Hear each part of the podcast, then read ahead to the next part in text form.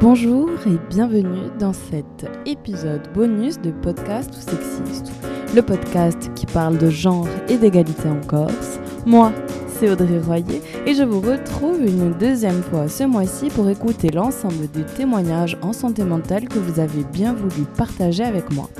Nous allons entendre pour cet épisode spécial santé mentale à tout âge dans le cadre des sismes de l'IREPS de Corse, des témoignages sur des tentatives de suicide, des accompagnements psy, des dépressions, du burn-out et de la bipolarité. Si vous souhaitez parler de ces sujets, n'hésitez pas à me contacter, à contacter des personnes de confiance ou des professionnels de santé. Pour un mal de dents, on va chez le dentiste. Pour une problématique mentale, on va chez le psy. Déstigmatisons l'accompagnement psy, déstigmatisons les pathologies en santé mentale et acceptons les émotions et les malaises pour plus d'inclusion de tous et de tous. Je vous laisse avec un premier témoignage pour une jeune fille de 15 ans qui a souhaité rester anonyme et pour qui la voix a été modifiée. Euh, moi, mon parcours en santé mentale, a commencé vers l'âge de 12 ans. Donc euh, aujourd'hui, j'en ai 15. Et euh, ben, ça, ça a commencé tout simplement par une psychologue euh, basique qui m'a conseillé, euh, enfin, on a parlé, elle m'a après conseillé l'hôpital, vu que je me sentais vraiment pas bien. À l'hôpital, on m'a, on m'a beaucoup aidé, on a réussi à me faire parler, même si je restais euh, isolé dans mon coin, enfin, je, je voulais pas beaucoup parler. Avec euh, les gens euh, qui étaient présents dans l'hôpital, ça allait, mais le, le personnel et tout, je, je m'entendais un peu moins avec. Euh, donc après, je suis sorti de, de l'hôpital. On m'a remis en suivi au CMP. Et puis euh, au CMP, quand je suis arrivé, du coup, euh, c'est une psychologue qui m'a qui m'a écouté. On a beaucoup parlé aussi. Et puis euh, j'ai je suis retourné à l'hôpital une deuxième fois. Et j'ai dû rester trois semaines. Et après ça, donc je suis ressorti de l'hôpital. J'ai continué euh, l'école, enfin le collège. J'ai euh, j'ai continué à être suivi par la même psychologue du CMP jusqu'en décembre, je pense, où j'ai tout arrêté jusqu'au environ mois de mars, euh, où j'ai repris une psychologue euh, à de la fin du PAJ à. Et là, je me fais toujours suivre par euh, cette psychologue une fois par mois, et ça me va très bien. Euh, avant que j'aille voir du coup ma première psy, donc euh, j'avais 12 ans, je me sentais pas, je me sentais vraiment euh, très triste, je me sentais pas bien dans ma peau, je me sentais vraiment euh, pas vraiment au top de ma forme. Et donc euh, voilà, après il y avait eu, euh, enfin il y avait eu beaucoup de choses, mais je me sentais seul euh, et je me sentais aussi que personne pouvait m'aider et tout, et finalement ben, j'avais tort. Euh, la confiance en moi, je l'ai plus travaillé euh, à l'hôpital, vu que on était à peu près six et que ben, on, on était à peu près tous là pour la même raison, donc on se comprenait, on arrivait à se, à se parler plus facilement et tout. Et après, euh, c'est, enfin, moi, personnellement, euh, genre, euh, le CMP, euh, j'ai, ça m'a plus aidé, genre, euh, pour en parler plutôt qu'à gagner confiance en moi. Ça, c'est plus mes amis, l'école et tout qui ont fait euh, le boulot. Alors, euh, la première fois que je suis rentré à l'hôpital, donc euh, vers le début d'été, je crois c'était vers juillet, j'étais, aller à l'hôpital parce que je m'étais je m'étais scarifié et parce que j'avais des, pensées suicidaires, des idées noires et tout.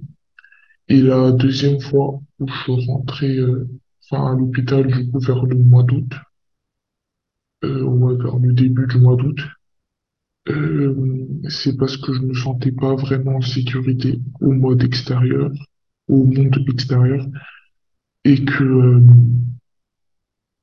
ben, je continuais à avoir des, des pensées Enfin, je, j'étais pas bien aussi. Moi, je les conseillerais euh, aussi, bien évidemment, de Ben, d'abord, euh, d'en parler autour d'eux, enfin, à leurs proches, euh, leurs parents, s'ils ont des, des frères et sœurs, ou, ou quoi, peut-être, ou tout simplement aux personnes qui, qui font, à qui ils font confiance.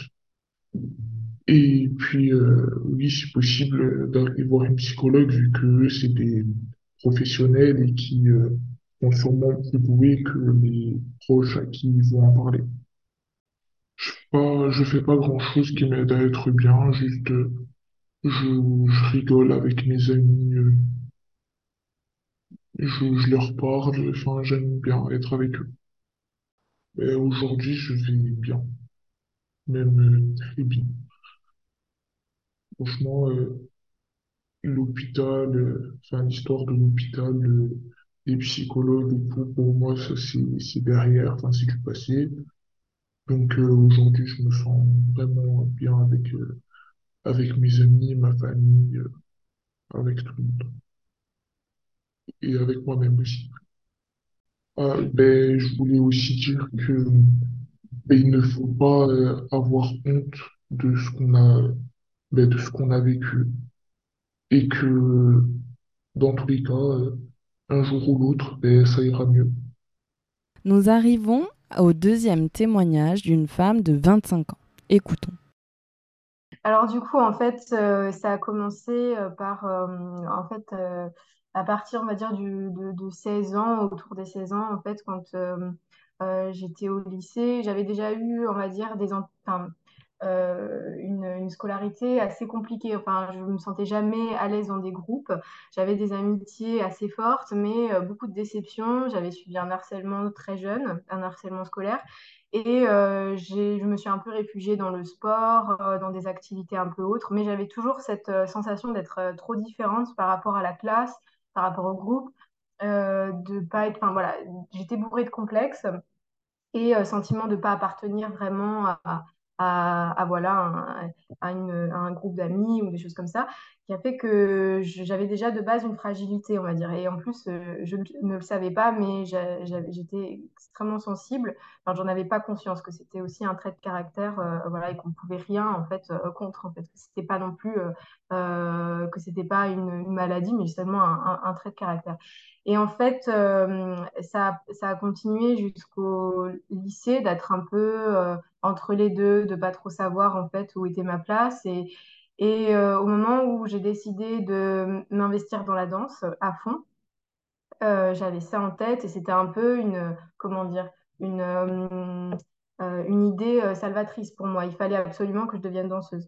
Euh, mais après, par la suite, j'ai compris que c'était aussi une façon de, de, de- d'endosser une autre identité, euh, de plus être complètement euh, moi euh, dans ce contexte-là euh, d'école euh, qui m'étouffait, mais euh, de me tourner vers un avenir et vers quelque chose qui, euh, euh, qui en plus euh, était euh, dans une dimension artistique et, euh, et, aussi le, fait de, pouvoir transformer son corps. Enfin, ça, c'est, assez, bon, euh, euh, comment dire, euh, spécifique à la danse et, euh, et du coup, j'avais ça en tête, j'avais cet objectif-là de base qui était de transformer mon corps, d'avoir une autre identité, euh, de plus être moi-même en fait, parce que j'avais un peu ce, voilà, ce- ce- cette tristesse euh, sous-jacente euh, en moi. Voilà. Et, donc, euh, j'ai, commencé à intensifier un peu les cours, les entraînements, j'ai passé les auditions, sauf que vers la terminale,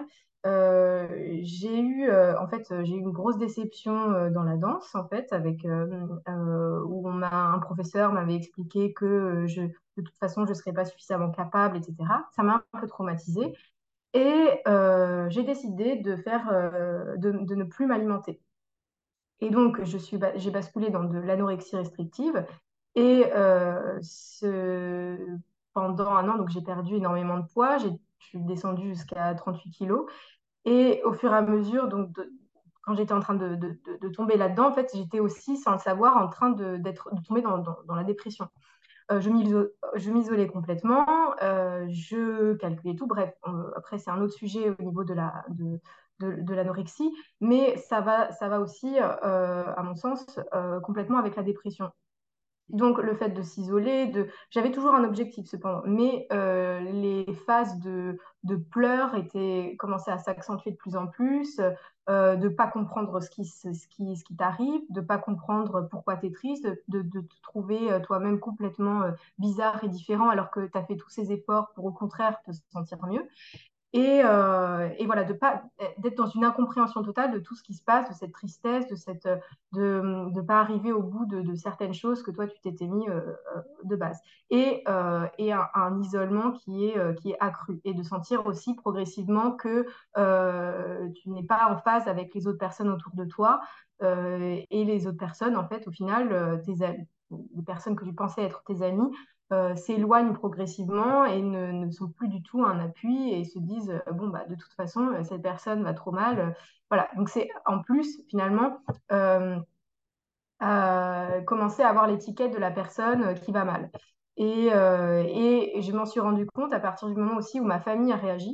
Quand ils m'ont vu que j'avais perdu énormément de poids que j'étais très mal que j'étais très triste euh, là, bon, en ayant un père médecin et une mère psychologue, j'avais pas trop le choix de, de faire quelque chose, on va dire. Enfin, bon, ça a été, j'en ris maintenant, mais ça a été extrêmement difficile. Euh, mes parents, euh, ils se sont pas très bien comportés dans le sens où, bah, avec quelqu'un qui souffre comme ça d'anorexie, il faut pas forcer la personne à manger ou à se peser, etc. C'est pas dans cet ordre-là. Mais j'ai été convaincue du coup d'aller de, consulter une psychiatre. Donc, euh, j'ai consulté et euh, on m'a proposé de prendre, euh, donc déjà, il fallait que je reprenne du poids, mais aussi de, prendre des antidépresseurs. Et j'ai complètement refusé. J'ai refusé. Pour moi, la seule chose qui, avait de l'importance, c'était d'accord, je reprenais du poids, mais pour rentrer en école de danse. Donc, je suis rentrée en école de danse, j'ai réussi. Et là, j'étais complètement happée par la formation. Donc là, la, la dépression, on va dire, s'estompait un peu, mais j'avais encore des restes de, euh, du fait de ne pas me sentir euh, à nouveau à l'aise dans un groupe, d'être euh, très solitaire, de, d'être complètement, en fait aussi, un des traits de la dépression, ça serait de, de se focaliser complètement dans le travail et d'essayer quand même, corps et âme, de focaliser son attention et ses pensées sur, sur comment dire, un, un objectif précis et du travail, du travail et se couper des liens au final. Euh, et, c'est une manière de se fuir, en fait. Euh, c'est une manière de fuir sa souffrance. Et dès que je ne pouvais pas travailler ou dès que j'étais dans une situation où j'étais pas en studio pour le coup et que j'étais pas en train de prendre un cours de danse, etc., eh bien, euh, je sentais à nouveau, en tout cas, soit des, moments de panique intérieure, en fait, de beaucoup d'anxiété. aussi, j'avais depuis très longtemps la peur de la mort, du temps qui passe, etc. Enfin, toutes ces choses-là qui ont fait que j'avais du mal à être au quotidien, à sentir un, apaisement. Et euh, bon, j'ai continué euh, avec la danse qui m'a pris de plus en plus euh, d'énergie et d'esprit et qui ont fait que finalement les expériences te tirent vers le haut et tu peux te sortir un peu de, d'état dépressif. Et, donc j'avais la, enfin, la, sensation, en tout cas, vers, quand, quand je suis rentrée au CNDC d'Angers, d'être sortie de la dépression. Euh, sauf que bon, j'ai eu des épisodes à nouveau où on rechute et on pleure beaucoup et on se sent à nouveau euh, complètement à l'écart, pas à la hauteur, etc. Et que, et que des fois, on a envie de, tout arrêter, tout stopper, même pas se lever le matin, etc. Ça revenait quand même, mais euh, voilà, mais j'avançais malgré tout. Et il est venu le moment où je suis allée en Allemagne et là, euh, ça un peu, j'ai implosé, on va dire, c'est que euh, le fait d'habiter euh, très loin, d'être dans un pays où je ne comprenais pas du tout la langue, où j'aimais pas du tout l'appartement où je vivais, je me sentais encore plus isolée. Là, j'ai fait carrément une crise d'angoisse quand j'ai emménagé. Et, euh, et, en fait, euh, je tirais sur la corde dans le sens où je travaillais, je travaillais, je travaillais. À nouveau, j'utilisais cette stratégie-là de travailler pour éviter de trop penser et, euh, pour ne pas moi-même sombrer. En fait, je m'auto-forçais parce que j'avais l'impression que si je m'arrêtais, voilà, bah, c'était fini. Je, renclencherais une boucle de je ne peux plus bouger, en fait. Et donc, voilà, la pression aussi de, de cette université faisait que j'avais pas le choix de, poursuivre. Mais n'empêche qu'à chaque fois, les moments où tu es seul chez toi, euh, bah, tu vas euh, t'écrouler en, pleurs, euh, te dire que de toute façon tu es seul, que de toute façon ta vie sert à rien, que ton existence elle vaut rien, que tu fais tout ça mais tu sais pas pourquoi. Enfin voilà, il y a beaucoup de pensées négatives qui sont présentes et qui te submergent, surtout quand tu te retrouves seul chez toi et, et seul avec tes, tes pensées. Et, euh, et, ensuite, donc après, j'ai fini euh, cette formation. J'étais dans un état euh, pitoyable. En fait, la peau aussi somatise. J'avais énormément de problèmes de peau. J'étais très, très mal à ce moment-là. Et le Covid est arrivé et ça m'a permis de couper un peu après et revenir en France. Et c'était au début, en tout cas, un moment où je pouvais voir un peu mon état en face, en fait, entre guillemets, au lieu de mettre tout ça de côté. Et j'ai vu que j'étais vraiment extrêmement fragilisée par, euh, par euh, cette formation, par euh, la dépression, et que j'avais rien résolu, on va dire, depuis toutes ces années, en fait. Même si ces expériences te font grandir, cette strate sous-jacente, là, de tristesse et de de manque d'estime et, et, euh, aussi de troubles, de questions existentielles sur euh, pourquoi, pourquoi je vis, pourquoi, de comparaison constante, c'est assez lourd et ça te revient à la gueule euh, très très rapidement en fait quand ton mécanisme en tout cas de, de travail et de survie n'est plus présent. Donc à ce moment-là, j'ai été très très mal aussi pendant, pendant le, Covid euh, et, j'ai reconsulté. À ce moment-là, j'ai repris une, thérapie, euh, donc voilà, mais par téléphone évidemment. Et euh, progressivement, j'ai essayé de réfléchir sur tout ça. En parallèle, j'avais fait la rencontre de quelqu'un qui m'a qui m'a un peu manipulé, on va dire, en me disant, enfin, en me baladant complètement. Et comme j'avais cette fragilité, une histoire de cœur, c'était voilà avec cette personne, c'est avec qui j'ai fait ma première fois et tout ça, bah, quand ça s'est terminé, pour moi, c'était euh, c'était la goutte de trop. Et là, euh, c'est à ce moment-là où ma dépression, je suis retournée dans un état vraiment très aigu, comme quand j'avais fait de l'anorexie, c'est-à-dire que je pouvais, en tout cas, plus me lever, je voyais absolument tout en noir. J'ai jamais eu des envies suicidaires, mais j'avais toujours eu, en tout cas, cette idée-là en tête de j'aimerais bien ne pas exister, j'aimerais bien, je peux pas supporter mon corps, je peux pas supporter ma peau, j'aimerais vraiment être dans un autre corps, j'aimerais vraiment avoir une autre vie. Il n'y a, pas d'espoir, en fait. A, rien qui, qui, qui, va comme, comme je l'aimerais, il n'y a, y a, rien qui ira mieux. Et, et, euh, et même un stade où tes pensées, elles sont, euh, elles sont à plat. Il n'y a juste plus d'énergie, il y a juste que euh, un gouffre en toi et tu fais que pleurer et tu préfères rester seul. Et, et voilà. Et donc à ce moment-là où tu peux même plus te lever et et t'habiller et sortir dehors et que, et que tu passes la journée dans le noir sur ton canapé, c'est bon, au bout d'un moment, tu, tu sens que, que c'est plus possible que là, euh, la tristesse, elle, elle, devient insupportable sur la durée. Et euh, évidemment, euh, l'entourage fait que finalement, on te propose des aides. Et donc, j'ai accepté à ce moment-là de prendre un demi de, de, paroxétine, donc la moitié d'un antidépresseur par jour. Et ça a fait légèrement son effet, mais, mais ce n'était pas suffisant au début et puis pendant un an, un an et deux ans, enfin à peu près deux ans. Euh, mais euh, c'était pas suffisant, c'était microdose et, en fait ça stabilisait légèrement l'humeur, mais euh, j'avais toujours euh, des tendances à être, à être dans la négativité la plus extrême par moment.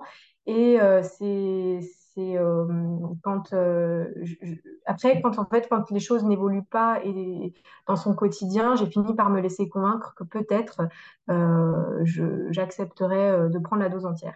J'étais très très réticente à ça parce que j'avais peur que ça change complètement ma enfin c'est étrange de dire ça mais ma personnalité. J'avais peur que je sois plus moi-même en fait que c'était parce que que je perde, euh, parce que je, continuais quand même malgré tout à côté à créer un peu, etc. J'avais peur de voilà de plus avoir de sensibilité du tout.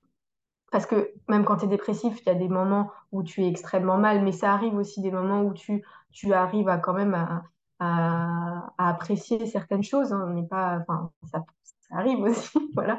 Mais, euh, mais voilà, j'étais très, j'avais peur parce que je me disais, bon, un antidépresseur, ça agit quand même sur ton cerveau. Euh, euh, je sais pas ce que je vais ingérer, ce que je vais, ce que je vais donner à mon corps. Et en fait, on m'a expliqué que sur la balance, en fait, entre euh, être, euh, être atteint de dépression et de plus pouvoir agir, etc., et prendre un antidépresseur qui va rééquilibrer, qui va juste te donner un peu plus de sérotonine et pour pouvoir agir et renclencher on va dire, un cercle vertueux où tu vas être plus investi dans ta vie et reprendre des choses en main et des bonnes habitudes, bah en fait, même si c'est pas durable, ça, quand même, ça, c'est important de le prendre. Et c'est aussi une manière de se, de se, de, comment dire, de réaliser et d'accepter le fait que c'est une maladie. Et ça, c'est extrêmement difficile à reconnaître. On se dit toujours, bah, c'est à cause de la situation, c'est à cause de ça, c'est bon, ou c'est moi qui euh, qui est pas à la hauteur, etc. Mais on n'a pas conscience que c'est une maladie et que ça t'empêche de, euh, de voir les choses, euh, d'avoir du discernement. La, dépression, ça te retire ton, un discernement. Euh, juste, en fait, euh, c'est ça qui est terrible, c'est que c'est qu'en fait, euh, la réalité, elle est, elle est, elle est complètement obstruée et ce filtre-là fait que tu vas essayer de faire des efforts, mais ça sera presque en vain, en fait. C'est ça qui est, dur. Et donc, c'est pour ça que ce support extérieur, que ce soit à, travers une, une, thérapeute et euh, euh, l'antidépresseur, c'est nécessaire pour euh, retrouver un cap aussi. Voilà. Après, me concernant, j'étais avec une, et je suis toujours suivie par une psychiatre qui, qui fait une, qui travaille en faisant, je fais une psychanalyse, on va dire. Donc c'est c'est beaucoup toi qui est agent dans, dans dans la séance et qui doit beaucoup parler, qui doit résoudre aussi les choses par soi-même et, et on est aiguillé par par euh, le, thérapeute.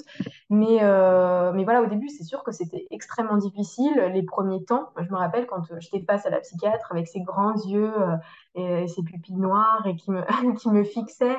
Et, euh, et elle me disait juste, bon, je vous écoute.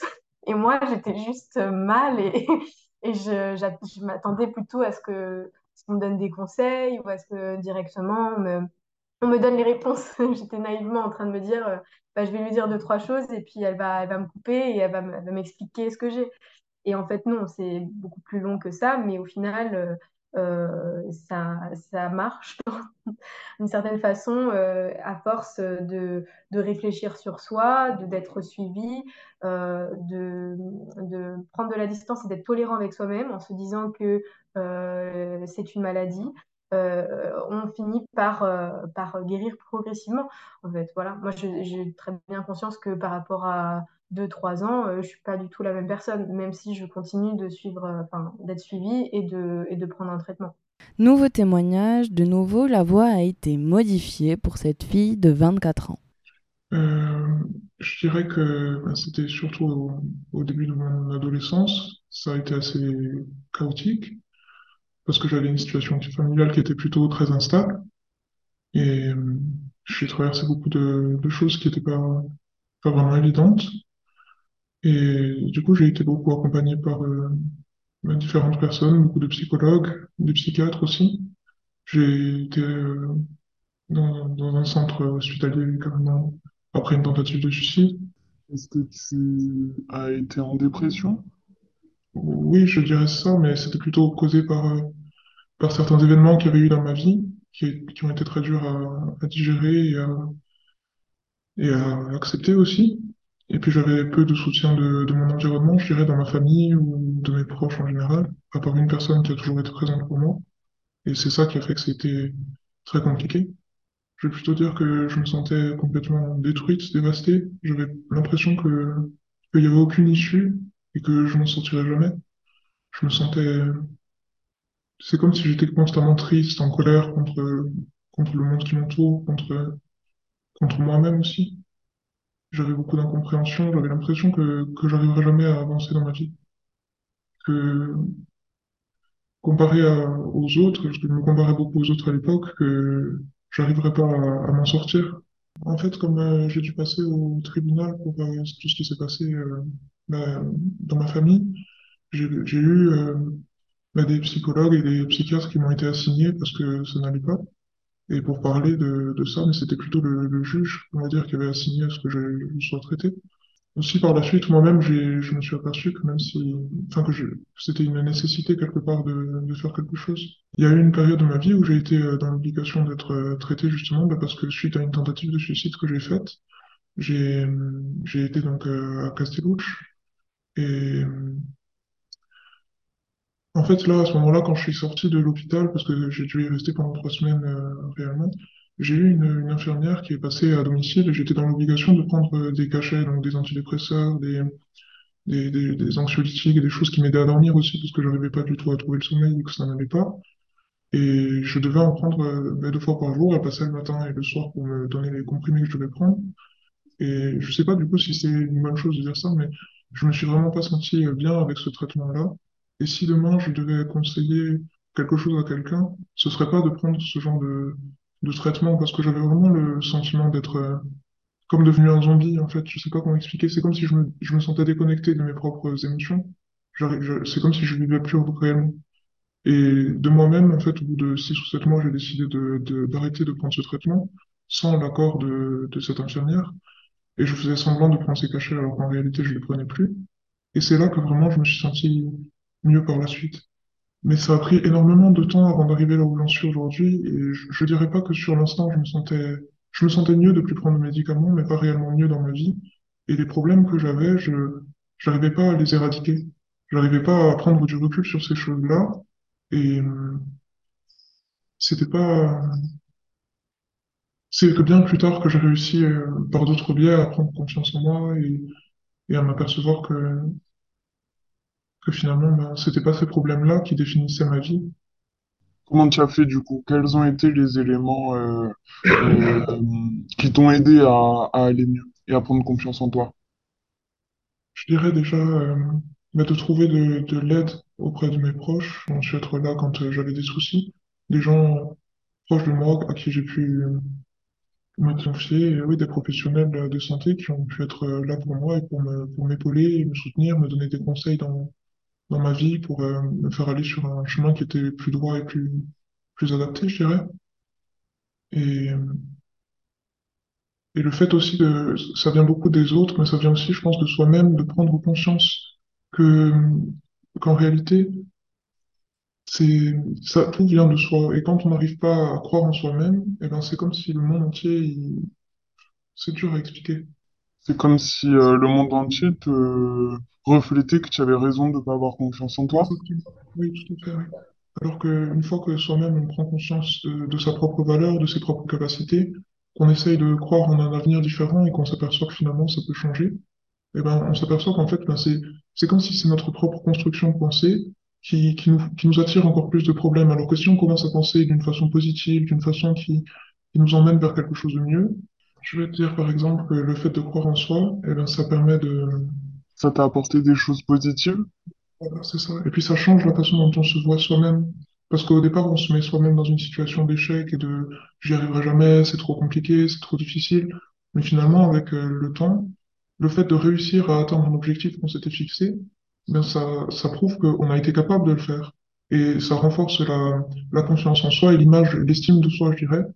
Et donc, euh, quand on a cette estime de soi qui est remontée, on peut ensuite se projeter plus loin et s'apercevoir qu'on est capable de plus. Et c'est comme un cercle qui, qui continue, je dirais. Il y a eu d'autres facteurs aussi. Quand j'ai réussi à trouver euh, un travail qui était stable, quelque chose dans lequel je me plaisais, qui faisait que je m'épanouissais là-dedans, que j'étais j'étais heureuse de faire ce que je faisais, plus simplement j'y allais plus euh, à contre-cœur ou parce que j'étais obligé de le faire, mais simplement parce que c'était quelque chose qui me qui me plaisait et ça, ça m'a beaucoup aidé. Et euh, après, tu te sens bien dans ta vie, à arriver à un certain stade euh, bah, de, d'avoir acquis cette stabilité-là et de, de réussir à te, ça permet aussi financièrement de te projeter plus loin, de, de, de faire l'acquisition de certaines choses comme des affaires personnelles, des, et d'avoir sa propre, son propre logement, de, de plus dépendre des autres. Ça aussi, ça a été très, très important pour moi. Parce que euh, au départ, je dépendais beaucoup de, bah, de beaucoup de monde, de ma famille, enfin de ma grand-mère qui m'a qui m'a beaucoup aidé. Et puis, euh, j'avais pas, j'avais pas d'autonomie dans le sens où j'ai mis très longtemps à acquérir le permis de conduire, ce genre de choses. Et de, de pouvoir payer mon permis de conduire, de m'acheter ma voiture, d'avoir mon appartement, mes meubles, ça m'a beaucoup, ça m'a valorisé. Je conseillerais de ne pas faire de notre situation une fatalité, de toujours se dire que c'est pas parce qu'aujourd'hui la situation elle est d'une façon que ça, sera le cas pour toute ta vie. Et il faut réussir à, se projeter dans, l'avenir et à croire en soi-même et, à se dire que on est capable de réussir autant que n'importe qui du moment qu'on s'en donne les moyens et du moment qu'on essaye de, et qu'on fait ce qu'il faut pour avancer. Euh, aussi de s'appuyer sur les professionnels de santé. Ça, c'est, c'est quelque chose qui est important parce qu'il faut pas rester seul avec ses problèmes et, et comment dire, de, de pas, de pas avoir de recul parce qu'on n'a pas de recul quand on te, si on est tout seul, on n'arrive pas à réfléchir comme il faut. Et de s'appuyer sur euh, des personnes, que ce soit un psychologue à qui parler ou, ou un éducateur ou quelqu'un qui, à qui on, en qui on a confiance, ça permet de, d'ouvrir des portes que peut-être nous-mêmes on n'avait pas pensé à, à ouvrir, de, de trouver des solutions qui n'étaient pas forcément présentées à nous. Et euh, je dirais qu'à la base, on a beaucoup, enfin, il y a beaucoup de, d'idées reçues concernant ce genre de sujet-là et que c'est pas forcément quelque chose de réel. Je conseillerais pas, en revanche, euh, tout ce qui est prise en charge médicamenteuse, mais pour euh, le fait de parler et de, de communiquer sur ces problèmes, je pense que ça peut être quelque chose de positif et qui, qui peut apporter beaucoup. Mais il faut avant toute chose avoir la, volonté soi-même de travailler parce que d'y aller à contre-cœur et de pas, de pas, de pas réellement vouloir se donner les moyens ou de pas parler à, cœur ouvert, c'est, c'est pas quelque chose qui est utile. Mais si vraiment on, fait soi-même ces démarches parce qu'on est dans, dans le but de, de vouloir euh, aller mieux et qu'on s'ouvre réellement, alors ça peut apporter quelque chose, je pense. Enfin, nous arrivons sur ce dernier témoignage de femme. Écoutons cette jeune fille de 22 ans diagnostiquée borderline. En fait, si, en fait, ça, a deux noms. Trouble de personnalité limite et trouble borderline. Mais c'est la même chose. C'est changement d'humeur qui fluctue, euh, c'est-à-dire que par exemple là, là où un bipolaire il va changer, ça va être vraiment euh, périodique, des épisodes. Nous, ça va être des épisodes entre phase maniaque, phase de dépression, phase de colère, phase de plein de phases en fait différentes où en fait tout est poussé à l'extrême. Par exemple, euh, certains vont être en colère, nous on va être très en colère. Moi, j'ai pas beaucoup ce- ces phases-là, mais je- j'en connais qui ont. Moi, je connais pas mal de borderline qui ont euh, pas du tout les mêmes euh, phases que moi, par exemple. Moi, je suis vraiment entre phase maniaque, très maniaque même, et phase de dépression où vraiment je veux rien faire de ma journée, pas bouger du lit, pas ni rien entendre de rien de personne. Maniaque, c'est plutôt dans niveau excitation. Très excité, très. euh, je saute partout, je, je me fatigue moi-même, carrément, à ce stade. Mais euh, j'ai eu des périodes, notamment il y a deux ans, et il y a- enfin, ça a commencé plutôt il y a. Enfin, ça fait très longtemps que je souffre de dépression, mais que je le vis comme ça, ça fait vraiment quatre ans, bah, au suicide de ma meilleure amie. Forcément, euh, au niveau moral, ça met un coup. Après, voilà, quoi. Pas évident. Donc ta meilleure amie qui s'est suicidée aussi à cause d'une dépression. Ouais, dépression, elle diagnostiquée bipolaire, pour le coup. Ok, tu vis comment la perte d'un proche euh On le vit jamais bien.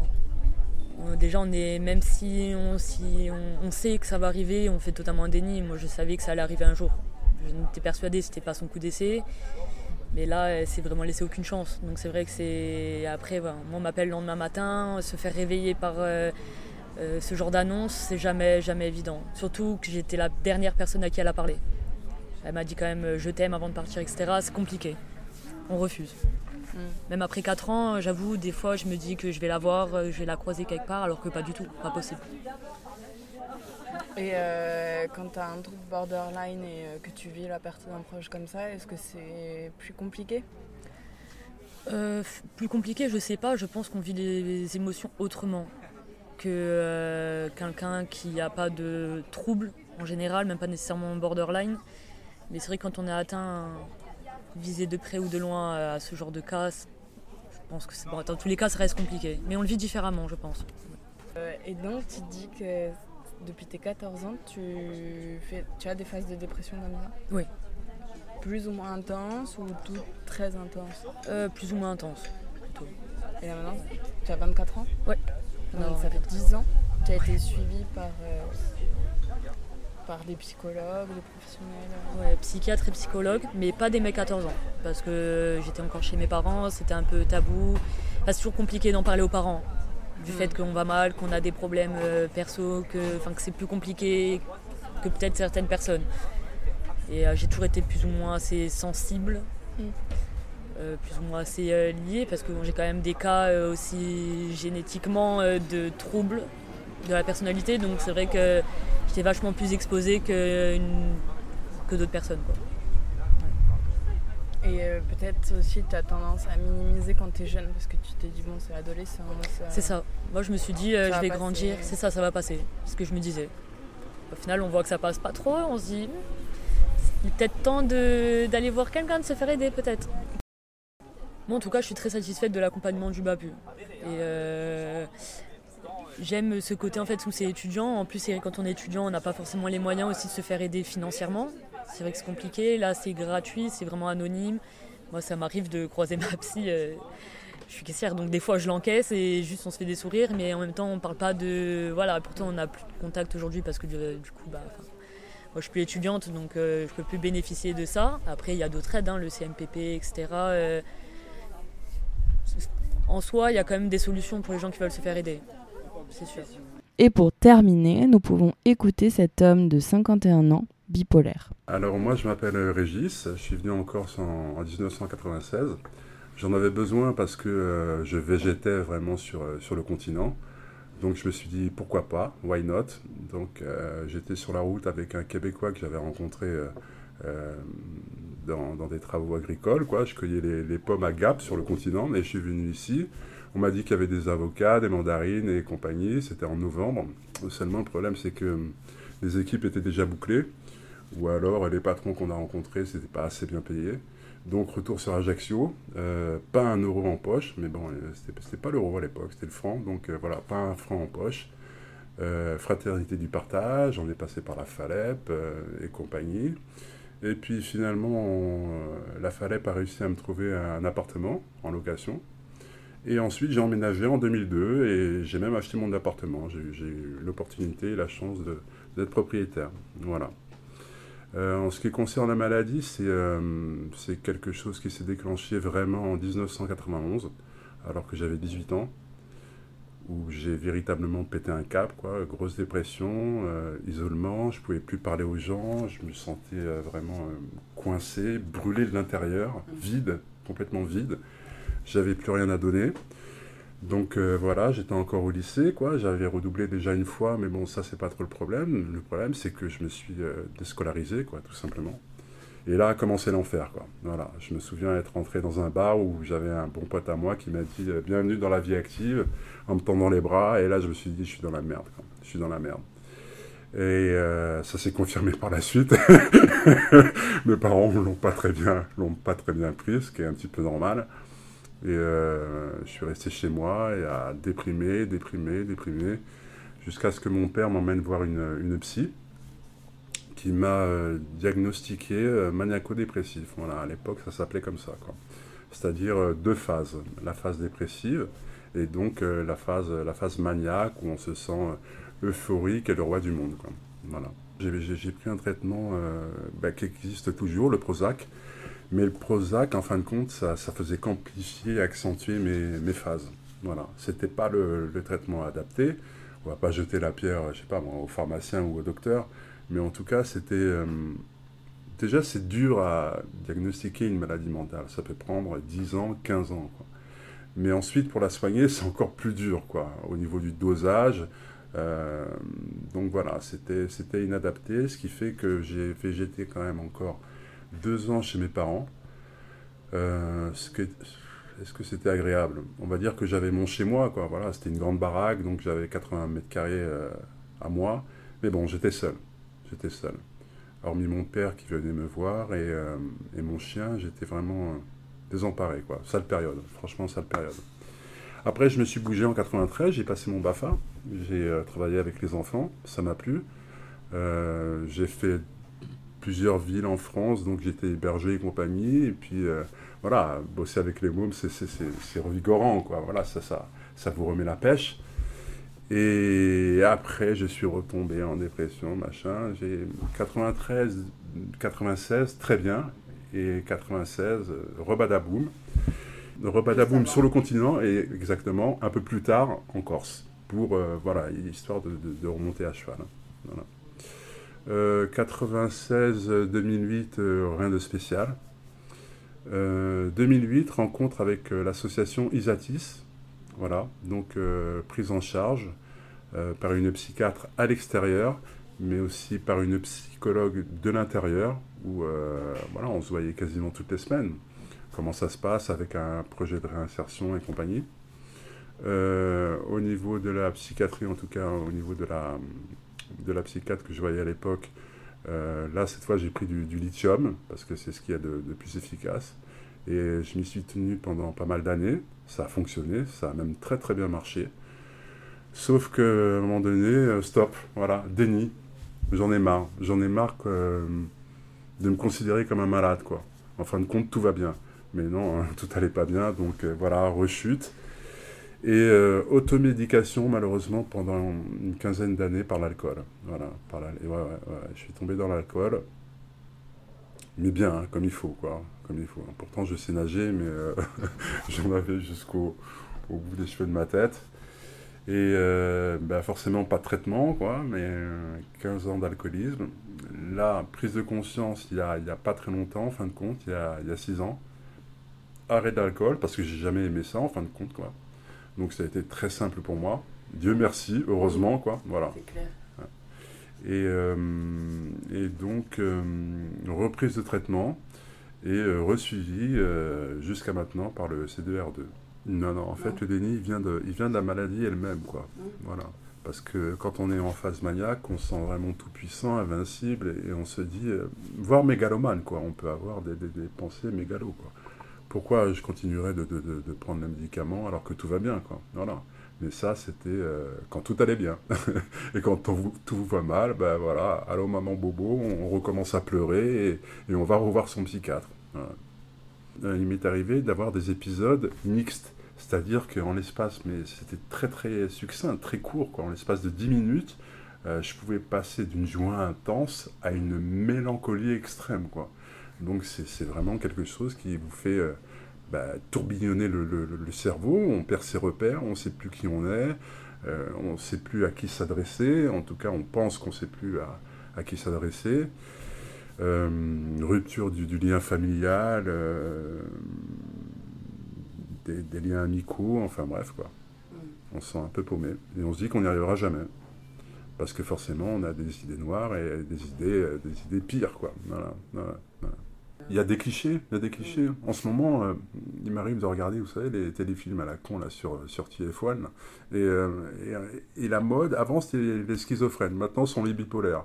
ils sont tous dangereux, fous, euh, psychopathes à la fin et compagnie, quoi. Donc, est-ce que ça fait mal? Non, j'en tiens pas compte parce que ce serait me rajouter encore, voilà. Mais, mais c'est vrai que les clichés ont la, on la vie dure, quoi.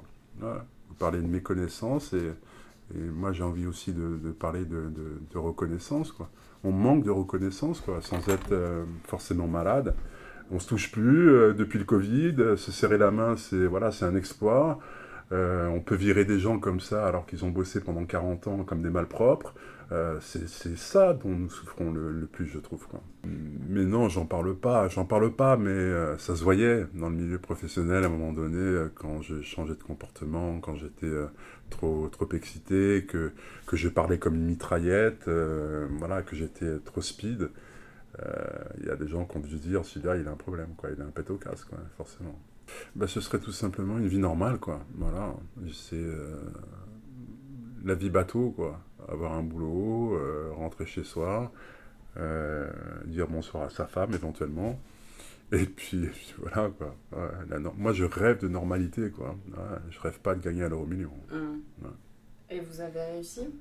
Ben, pas pour le moment. Pas pour le moment, parce que se trouve que cet été aussi, j'ai fait une rechute. Malgré le traitement, on n'est jamais à l'abri. Ah ouais. Mais bon, c'est la vie qui veut ça, quoi. Et euh, là, je reviens en force. Voilà. I'm back. Et euh, ça viendra, ça viendra. Mais je commencerai par le boulot, quoi. Voilà, faire les choses dans l'ordre. Faire les choses dans l'ordre.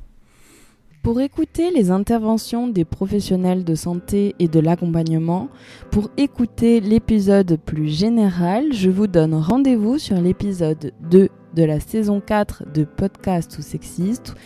1h30 de table ronde passionnante qui termine par des témoignages en direct et très inspirants.